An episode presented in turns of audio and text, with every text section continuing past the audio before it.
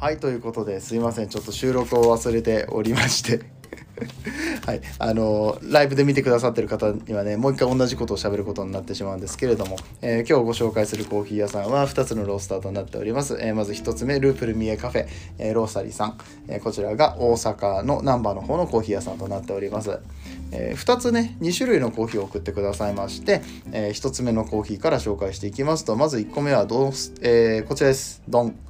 え、コスタリカのドン・ホエル、え、という名前のコーヒーとなりますね。え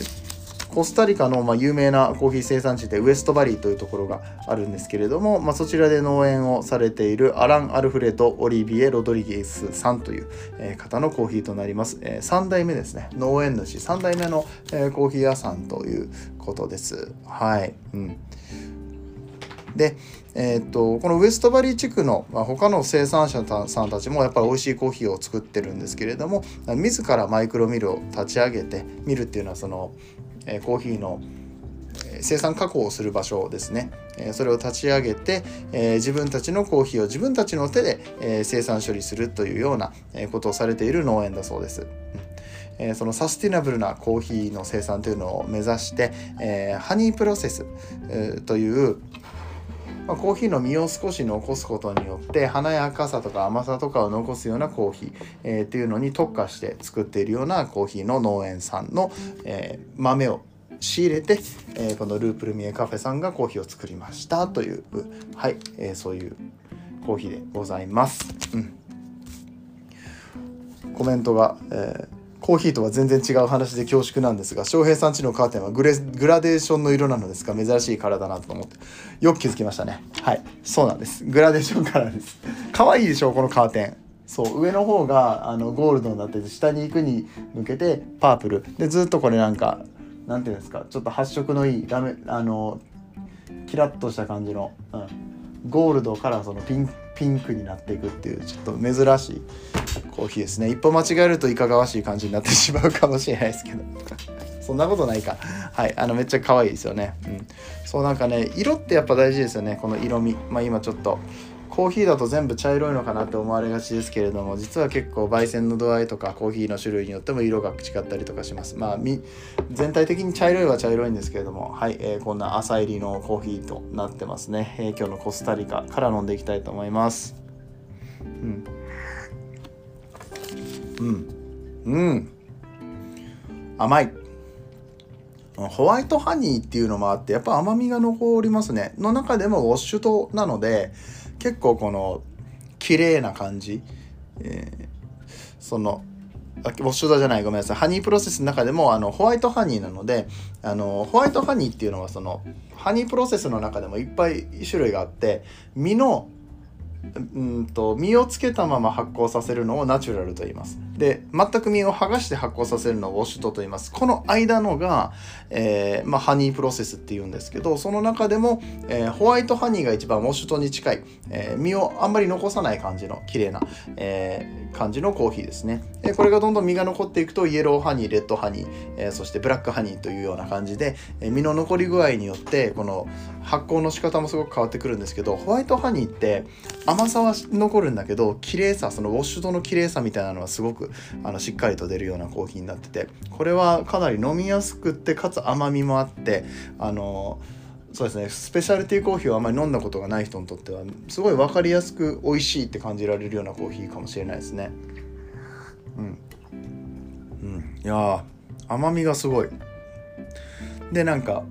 ふわっとこう花っぽい感じの香りが後から香ってくる。そういうコーヒーですね、うん、これを飲んで感じるのは僕実はあの大阪関西住んでたんですけど神戸にいる間にこの、えー、ループルミエカフェさんは行ったことがなくてずっと気になってるコーヒー屋さんではあったんですよ。ね、であの感じるのはやっぱ朝入りすごく上手なんだろうなっていう。うん、こういう飲みやすくて甘いコーヒーを作るのが上手なのかなって思うようなそういうコーヒーでしたね。うんまあでも生産地生産者さんのところにもすごくフォーカスされてるのでそれも全部含めてストーリー性も含めて美味しいコーヒーを出しておられるのかなっていうような印象です。これは美味しいですね。うん、うん、はい、えー、コスタリカのコーヒーまず紹介しました、えー、で続きましてが、えー、また同じこのループルミエカフェさんが送ってくれましたボリビアのアグロタケシっていう農園があるんですよ。これもすごく有名な農園でして、え結構アグロタケシの芸者は聞いたことがある人がもしかしたらいるかもしれません、うん。まあ、大会なんかでも上位に食い込んでくるようなコーヒーで、まあ、有名どころで言うと、えー、畠山大樹さんという、えっとまあ、日本のねバリスタの方で、えー、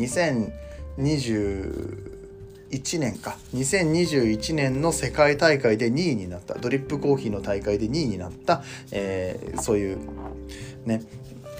バリスタの方がいらっしゃいます。世界で2位だから日本で1位取ってから世界行ってますからね。もうものすごいバリスタの方ですけど、まあ、その人もそのボリビアのアグロたけしを大会の時には使っておられました、うん、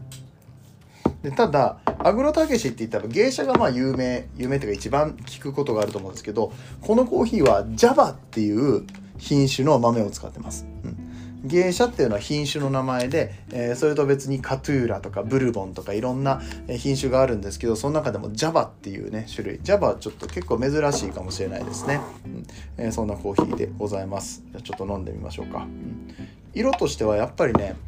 なんか結構見た時にしっかり外側には火が通ってる感じがしたんですけどちょっと豆が残らなかったので、あの液体だけなんですけど、まあ、色味こんな感じですね、うん、まあさっきのコスタリカと比べると少しやや濃いような感じがしますけれども、うん、こういう色味でした。うん、あなんだろうなジューシー、うん、すごくジューシーでこの酸の感じ方も、うん、酸味がねこれは結構ある方かもしれない。けど全然嫌味じゃなくってそのジューシーさからくる酸だから本当にそのうんフルーツジュースに近いような感じですね。フルーツジュースでもなんかさっぱり系というよりはもう少しこうギュッとした感じの、うん、密度の高い味がします、うん、これまた冷めてくると全然味変わってくる気がするな。うん。だからジャバってやっぱり僕はあんまりジャバを飲んだ経験がないからかもしれないですけどこういう味なのかもしれないですジャバって。うん。えっと、ちょっとこのボリビアのアグロタケシの、えー、説明が書かれているカードもらってるのでこれも読んでいきたいと思います、えー、アグロタケシ農園は標高 5850m のムルラタ山を一望できる、えー、世界でも有数の標高を誇るコーヒーですやばいですね標高 5850m ってことは富士山よりも 2000m ぐらい高いってことですからね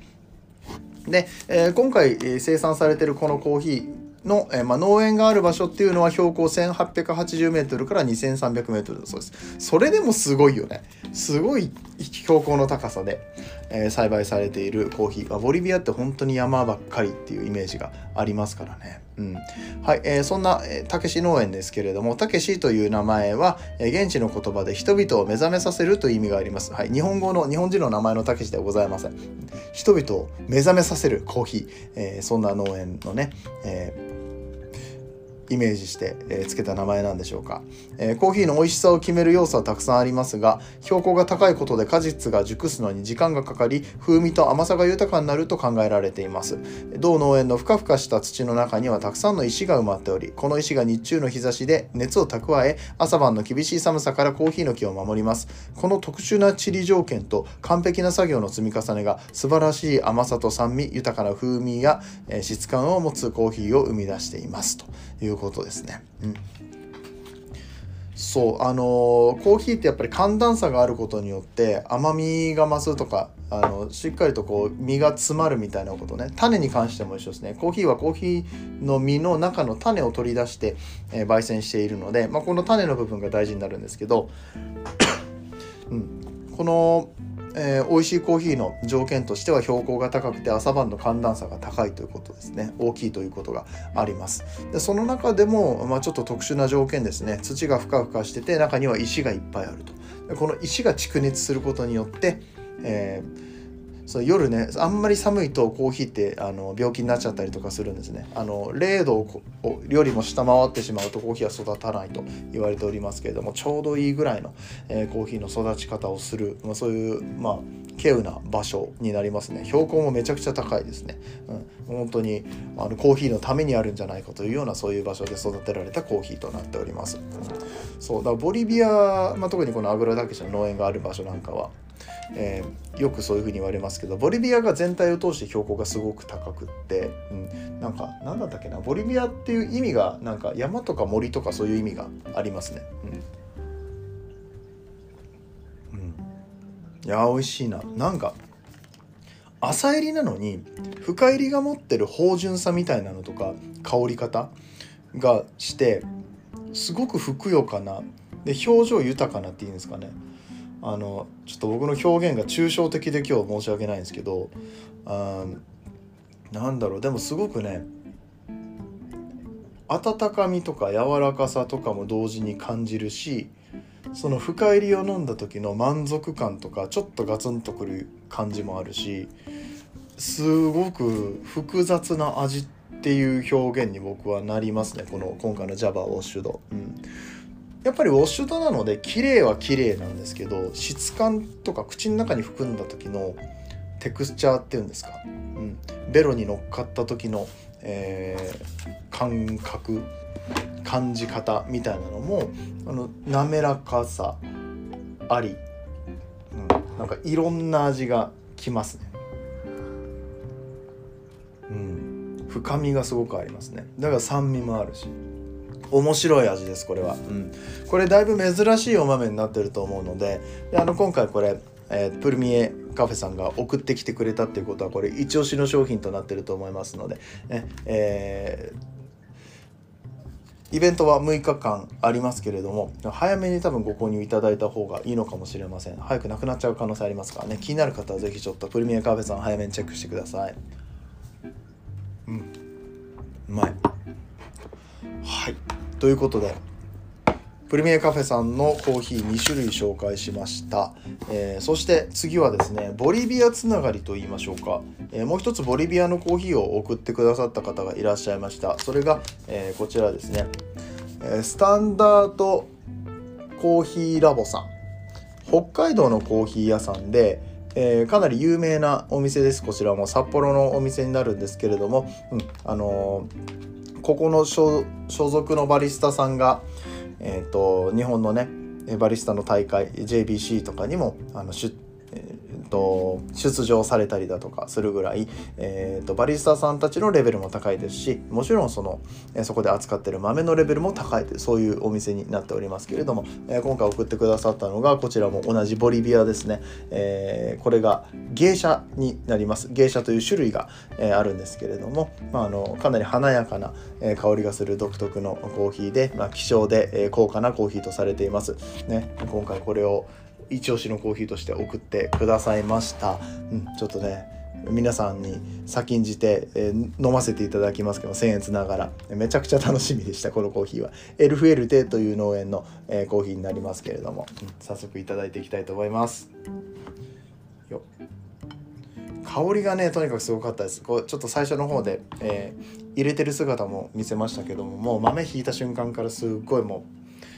芸者の独特のこの華やかな香りが香ってきてましたね。今回ナチュラルなのでフルーティーさとかも強いと思います。うん。香りがすごい。うわこれはね何だろう。トロピカルフルーツですね。ナチュラルプロセスっていうところもあるんだとは思うんですけどうん、芸者の香りが最初にふわっと花の香りがくるんだけど